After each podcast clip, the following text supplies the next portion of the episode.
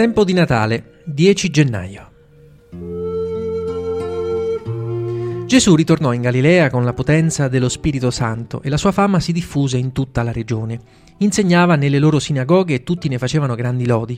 Si recò a Nazareth, dove era stato allevato, ed entrò, secondo il suo solito, di sabato nella sinagoga e si alzò a leggere. Gli fu dato il rotolo del profeta Isaia.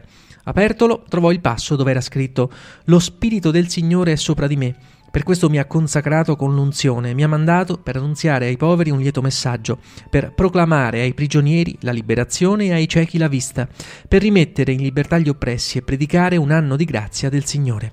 Poi arrotolò il volume, lo consegnò all'inserviente e sedette. Gli occhi di tutti nella sinagoga stavano fissi sopra di lui. Allora cominciò a dire: «Oggi si è adempiuta questa scrittura che voi avete udita con i vostri orecchi». Tutti gli rendevano testimonianza ed erano meravigliati delle parole di grazia che uscivano dalla sua bocca e dicevano: «Non è il figlio di Giuseppe?» Gesù ormai è noto nella sua regione e finalmente potremmo dire torna a Nazareth, come l'Evangelista Luca ci ricorda, nel paese, nel villaggio dove era stato allevato.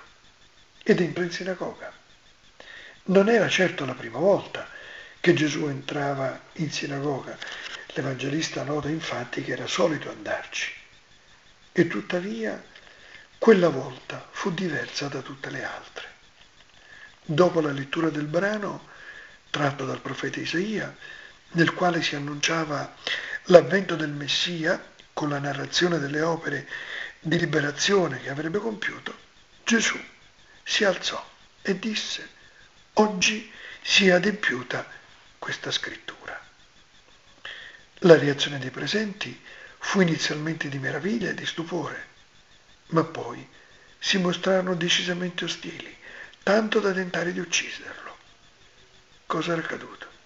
I Nazareni non volevano accettare che uno di loro, uno che conoscevano da ragazzo, che avevano visto crescere, e coloro non accettavano che uno di loro potesse parlare con, una, con autorità sulla loro vita. Gesù proclama un anno di grazia, ossia la fine di ogni oppressione, e ognuno era chiamato a convertire il proprio cuore per incamminarsi nella via dell'amore.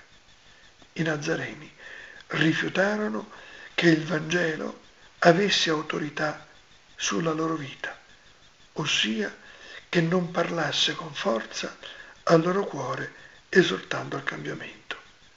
Cari amici, è possibile anche per noi essere Nazareni, e questo accade ogni volta che rifiutiamo di ascoltare il Vangelo, di accoglierlo nel nostro cuore e di cambiare la nostra vita.